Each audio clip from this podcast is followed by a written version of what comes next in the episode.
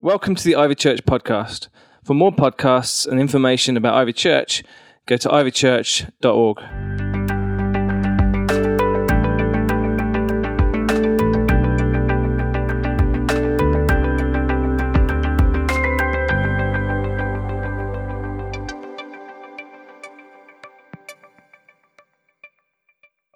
Good. How are you doing? Great.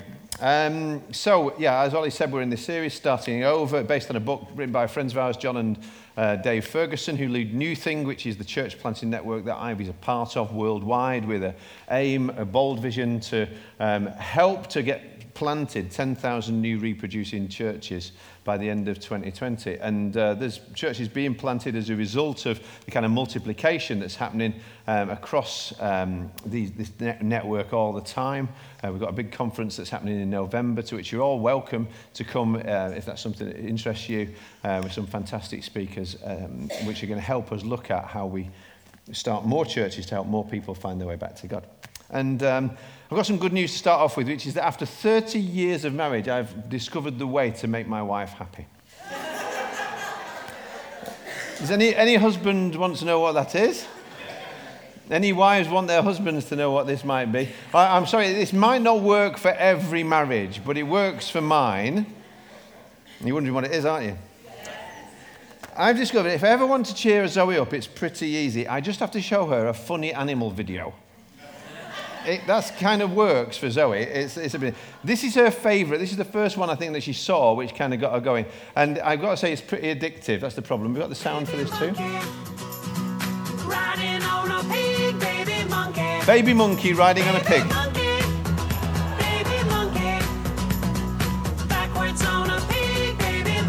This gets Zoe in bits.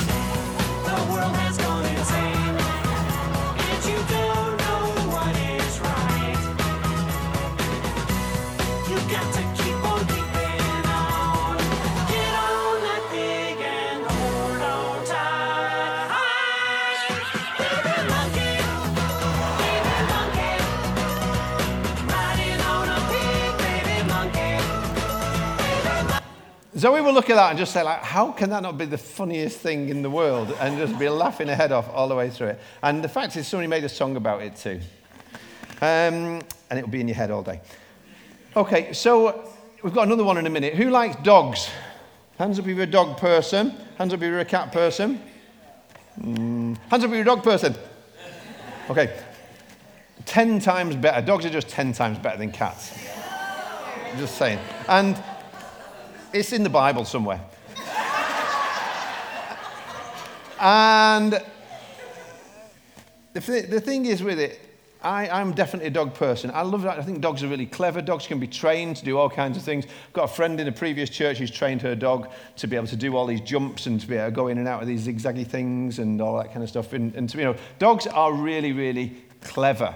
And um, at the same time, though, I have to admit, some people are thinking, well, I had a dog, it wasn't all that clever. Dogs can sometimes do some pretty stupid things, and this is what this next video is all about. Let's watch this next video.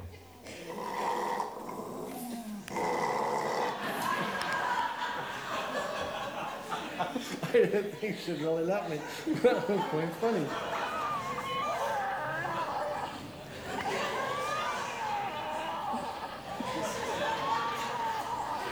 There it is.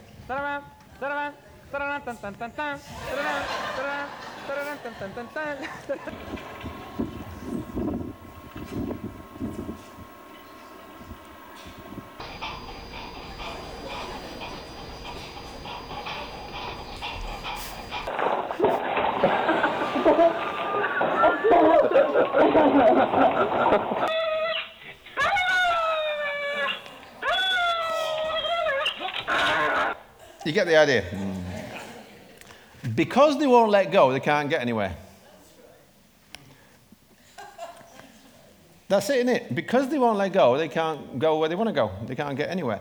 And that leads us into this next talk in our series about how to deal with our regrets. If you missed any of the last couple of talks, I'll give you the one minute catch up. We've said everybody has regrets in life, but the problem is we can end up getting stuck in this thing called the sorry cycle, where we long for things to be different or that things weren't the way they were, and we uh, the longing just leads us into more regret, and it goes round and round in circles, and you can't break out of that, and you can't break free. So how do you break free of that?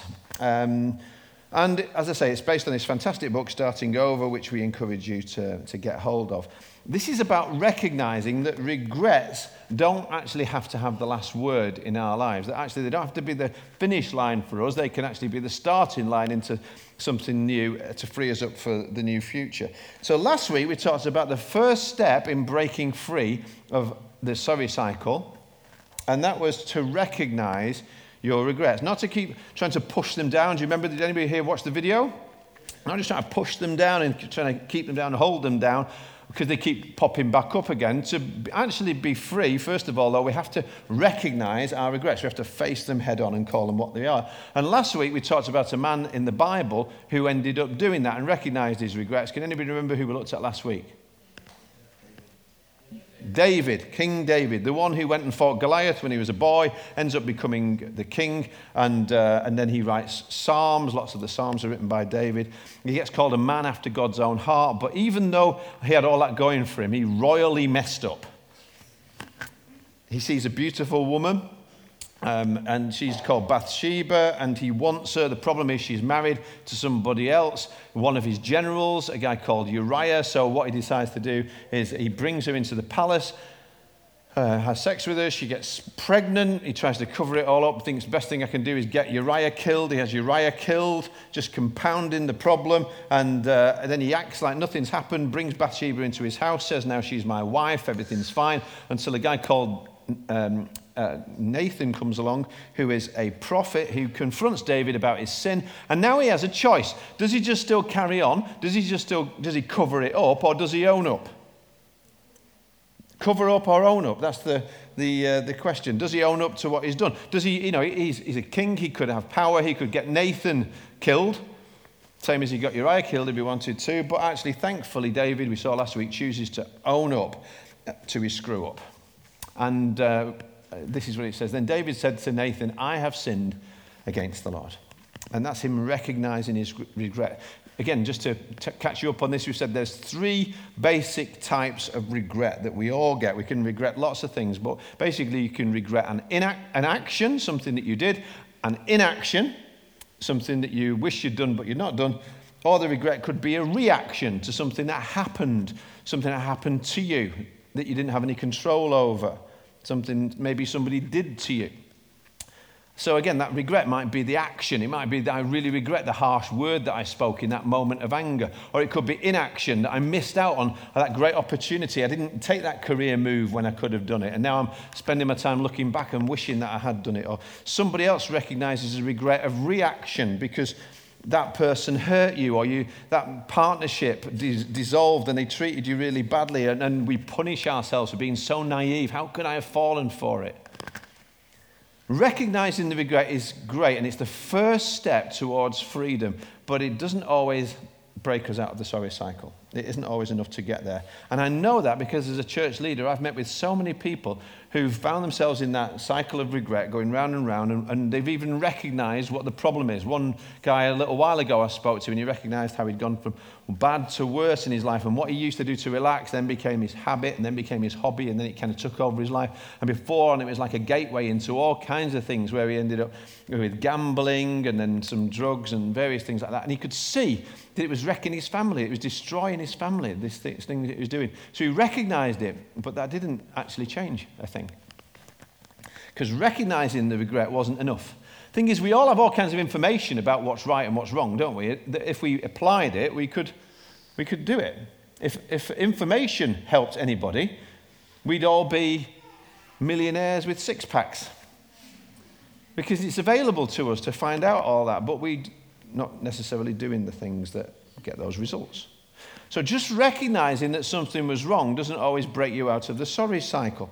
If we're ever going to get breakthrough, we have to take the second step. That's today. The second step uh, uh, is, recognize, uh, is after recognizing your regrets, is to release your regrets. Do you remember the dogs with the sticks? In order to go forward, in order to move somewhere, to be free, you have to let go. You have to let go. So, what do I let go of? Well, sometimes when something goes wrong, like the washing machine or the computer, or this week it was my car, I ended up with all these flashing lights that suddenly came up on the car.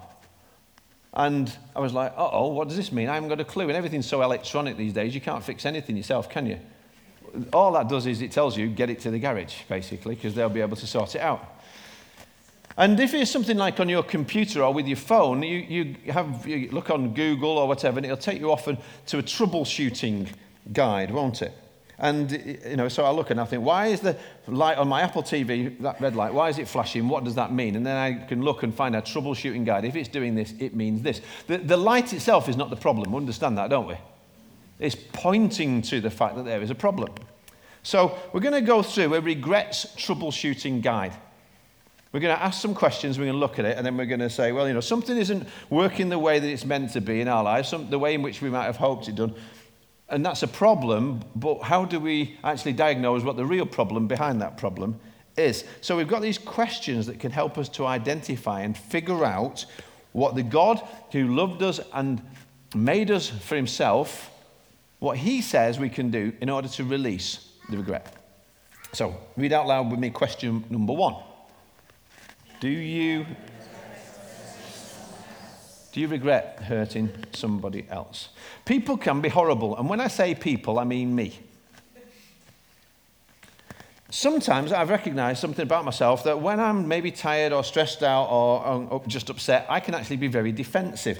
And I can push it down and try not to be, and then somebody will say something or do something, and it'll like, it'll come out of me. Um, or it could be a little sarcastic remark, and it might not, you know, might not mean much, but actually to the person who receives it, it can be pretty horrible to be on the receiving end of me sometimes. In the Sermon on the Mount, Jesus said this to his followers If you enter your place of worship, so you're coming in here, maybe you got in here a little bit late and you had to wait outside, sorry. You're about to enter your place of worship, and you suddenly remember a grudge a friend has against you. So there's a problem relationally. Stop what you were about to do, leave immediately, go to the friend and make things right. Then and only then come back and work things out with God. How often has that ever happened, do you think, in, in, in coming to church? That we've been so attuned to God in coming into church that suddenly the Holy Spirit's brought to mind a relationship that needs to be resolved. And we said, Sorry, I can't actually do church today. I need to go and sort something out with that person. I need to resolve the kind of horizontal thing before I can come and make a pretend that some vertical things going on with me and God. Notice the order here. Jesus is very clear. God is saying, first go and sort the horizontal people stuff out. Then you'll be free to really worship me. How often have we got this wrong? How often have church people got this wrong? We've thought it's all right for us to be funny and to be off and to be nasty and negative with other people, maybe and then coming in, oh, Jesus. And he says it's not all right. When our regret is hurting somebody else, we've got something to do. We need to ask forgiveness from the person that we hurt. Sounds simple, doesn't it?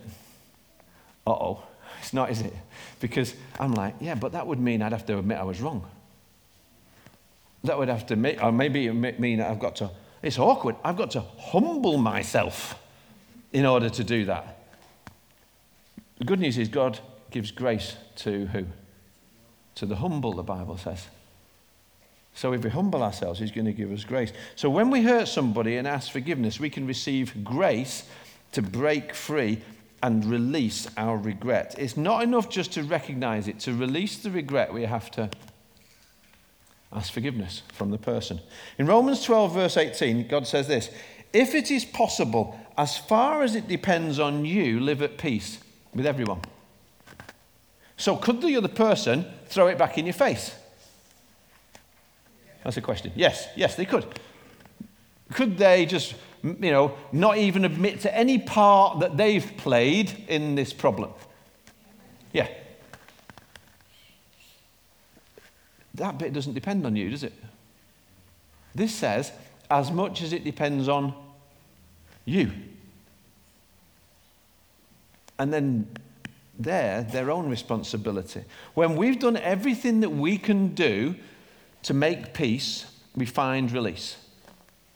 Did you hurt somebody? Even as I've been speaking, did, God, the Holy Spirit, bring somebody, some situation to mind? Is there somebody that you need to go and actually make a plan? I'm not saying leave church right now because you want to get to the end of the talk, but you know, before you leave here, is there a plan? Somebody that you need to write to, speak to, text, communicate with, go and say sorry to. Make a plan and make it happen. Number two, second troubleshooting question. Do you regret committing a sin? Not all of our regrets are because we've sinned, but many of them are. Sin is a very unpopular word in our culture, isn't it? Nobody really talks about sin these days. In fact, in our culture, the only sin is to offend somebody else for the choices that they've made. If you say that you don't agree with them or you're not sure that they're right, that is the unforgivable sin in our culture. But the Bible uses the word sin actually to describe anything that goes against God's pattern, God's perfect dream for our lives, because sin separates us from God. In fact, sin is anything that separates us from God. Jesus came to show us that there is no unforgivable sin, actually, and no category of people who have to remain as sinners. Because sin is not a category of people, it's not even a list of things that people do.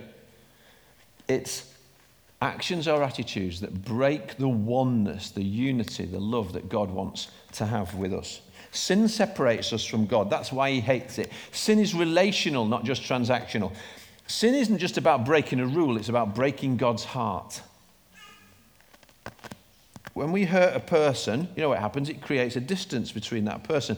When we sin, it's like we turn our backs on the God who made us and a separation is caused on our part from Him. Sin puts separation between God and me.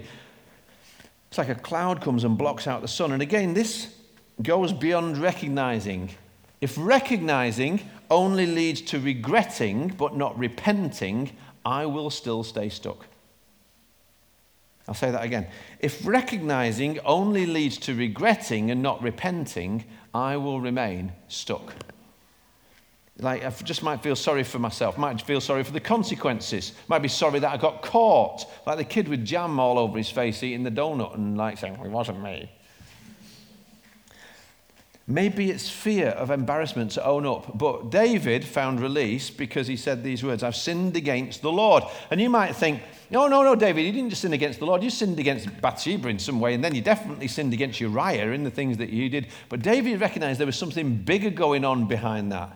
There was somebody bigger who was offended by the actions that he took. He sinned against God. How do we release this regret? Ask God for forgiveness. Maybe praying to God isn't something that you're very used to. Maybe praying out loud is a bit, you know, weird for you. You can write it down. That's what David did. He wrote out his confession to God. Do you know that's what he did? Imagine he wrote it out and then they made it into a song. Can you imagine if your greatest regret got made into a song and they were still singing about it thousands of years later? That's what happened with David. But the reason why people are still singing about it and reading those words is because it resonates so much with our hearts whenever we break God's heart. It's such a great prayer to pray. He wrote this Have mercy on me, O God, according to your unfailing love. According to your great compassions, blot out my transgressions, wash away all my iniquity, and cleanse me from my sin. For I know my transgressions, and my sin is always before me. Against you, you only have I sinned and done what is evil in your sight. David's owning up, not covering up. After the cover ups, he owns up to the sins that he's committed against God. Then he asks God to help him start over with these words Create in me a, a pure heart, a clean heart, O God, and renew a steadfast spirit within me. Do not cast me from your presence or take your Holy Spirit from me. That's a confession prayer. That's a heartfelt prayer of confession. And David stepped away from that prayer, I believe, starting over. He did business with God. See, however ugly the sin, it's a beautiful thing to God. Whenever a, a person is just honest with Him about it and asks for forgiveness like that, have mercy on me. There's been times in my life, I've got to admit, I'm not, that I've ended up, I've not known how to tell God how sorry I really am for the thing that I did or the thing that I didn't do. And I ended up just getting on my knees and opening Psalm 51 and reading this. And it was like David knew. And then God knew.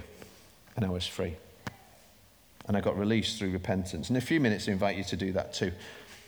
But not everything's a sin. Not everything that we might regret is a sin. The third one, troubleshooting question is Do you regret making a mistake? Because sometimes it wasn't a sin, it was just a mistake. But we still beat ourselves up about it just the same, don't we? We haven't sinned we still feel awful. How do you release this regret? Forgive yourself. It was a mistake. Everybody makes mistakes. Nobody's perfect. Stop chewing over that bone. Drop the stick. Release it. It was a mistake. You're not perfect. Nobody is. Forgive yourself. Release the regret. God says that to somebody here today. Was that a word from God for anybody here today? That you just need to forgive yourself. Put your hand up if that was you. Just you know, realize it. Thank you. You made a mistake. God says it's forgiven. Just you forgive yourself. And the final troubleshooting question is this maybe this wasn't about something that you did or something that you didn't do that caused you pain. The regret that you have is because you've been hurt in some way. Do you regret being hurt by someone or something? Maybe you were sick and ended up in an accident. Maybe you were a young child and you were hurt by an adult, somebody who should have looked after you hurt you. Maybe you lost a job or a business or an opportunity. When we regret something that happened to us and was outside of our control, that doesn't matter. We still feel the same shame, same bitterness. We still end up feeling sad. How many of us saw a movie called Unbroken? Anybody seen that film? Some people. Okay. Angelina Jolie directed it. It's an incredible true story about a guy who was uh, an Olympic medalist and then he ends up being captured. He's, he's, a pilot and his plane crashes and he ends up in a prisoner of war camp, Japanese prisoner of war camp, where he's tortured. Because, because of his background, he gets singled out for the most torture. They wouldn't want to make an example of him. And when he got out, of, the story continues that when he comes out of prison, he ends up just in this downward spiral in his life. And he ends up heading towards alcoholism because he's so angry at the people who've done this to him. And he just can't, can't see a way to get back at them. And it messes up his life for years. And then one day his wife said to him, I'm going to leave you unless you go and hear this young preacher whose name is Billy Graham. You've got to go and hear him, or that's the end of our marriage. So he went to see him. And then this is a little interview with the, uh, with the guy. My life changed in a matter of moments because I knew I was still getting drunk, and I knew that I forgave my guards, and I knew it was a miracle because I forgave the bird. And, and that was the first night. Uh, the first night in two and a half years, I didn't have a nightmare, and I haven't had one since. And Louis realized that God can forgive him for all the rotten things he did in his life that he ought to be able to forgive those that had done him wrong. So, forgiving the guards and the bird uh, was actually salvation for him. It really turned him around in an instant. He decided he needed to test his forgiveness to see if he really had truly achieved it. And he went back to Japan to meet the guards who had, who had abused him so terribly. He went to every single one and looked him in the eye and told him that he forgave him for mm-hmm. the treatment that he received when he was a prisoner of war. Isn't that amazing? I don't know what's happened to you, but I'm not sure many of us have been in a Japanese prisoner of war camp. And we might compare the stuff that we've gone through. I'm not belittling that, but what Zamperini did was, even though there's something inside of us that cries out for revenge, and I know what you're like, I'm the same. It's like, but it hurts so much, and how can I forgive that person? Well, Ephesians 4, the Apostle Paul tells us, Be kind and compassionate to one another, forgiving each other, just as in Christ God forgave you. You draw strength from the God who forgave you, and then you give it away to be able to forgive somebody else. Maybe God got you here because He wants you to have a hard conversation, first of all with yourself and with Him, but then maybe with somebody else. Maybe He wants you to go to a person or write to a person and tell them that you forgive them. For some of you, it might not be possible, it might not be safe. I understand that for you to have that kind of conversation. Perhaps you just need to write it out, what it was, and then write the word forgiven across the page. Because I've been forgiven. I'm going to forgive. and then you're free. Maybe it wasn't even a person, maybe it's a circumstance. You can write that out. Maybe it's God you need to forgive. Why did this happen? Why did you allow that to happen? You can pound on God's chest. He's, he's your dad. He'll listen to that. Perhaps releasing your regret, as I say, starts with you writing something out like David did on paper. And you don't even have to post the letter, but psychologists will agree. It's a massive act, a therapeutic, therapeutic act to write something out on paper. Do you regret being hurt by somebody or something? There's a way that you can be released from your regrets. I appreciate this is a tough message. So I give the Holy Spirit a few minutes to speak into our hearts. Would you stand?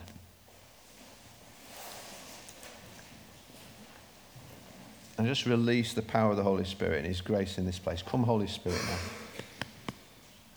Because we all have regrets. And God wants to meet us in them, not just to deny them, not just to pr- suppress them, not to try and cover them up or repress them. That's not the way healing comes. And healing can start in this place. God can do more in a minute than you could do in 10 years yourself trying to work things out. I'm going to invite you to put a hand up high if you know that God has spoken to you today about the regret that you, the thing that you did, the thing that you didn't do, what was done to you. And if you know that you've been like a dog with a giant stick, that you've held onto something and it's been keeping you from moving forward, I want you to put up a hand to say that, yeah, that's me. Thank you, Lord. Thank you, Jesus. Put it up high. And it may be hard. Well, you know, if somebody else is wondering about it, it, it's harder to hang on. How far in the future do you intend to carry the pain of your past? Hold it up. Just imagine that. Squeeze it tight. Make a fist, squeeze it tight. This is what it feels like to go through life holding on to something that's holding you back. Maybe God's just vaguely or specifically pinpointed something in your life. It's not so that you can be remain there, it's so you can start over. Starting over is for everybody. So you can live a life beyond regret. And it starts with a decision that you're not going to let your biography determine your destiny. Just like David did, you can release your regret to God. I love it. In the message version of Psalm 51, David says, God, make a fresh start in me. And if that's what you want, even as you, it's getting tiring, holding your arm up and like that, just symbolically, I invite you to open your hand to release it now. In the name of Jesus. Release that to Him. As you say, say those words God, make a fresh start in me. He hears that prayer. Say it again. God, make a fresh start in me.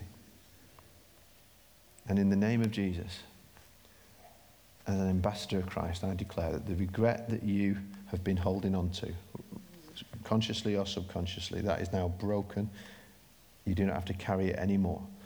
The story that you've played over and over in your mind stops. You can move forward, you can live free. No more sorry cycle. In the name of Jesus, his blood cleanses and purifies us from the past and enables us to have power to live in the future. Therefore, if anyone is in Christ, he is a new creation. The old has gone and the new has come. And that means you and that means me. And we get to live in resurrection power. Resurrection power in the name of Jesus. Amen. Thanks for listening. For more podcasts, go to ivychurch.org forward slash media.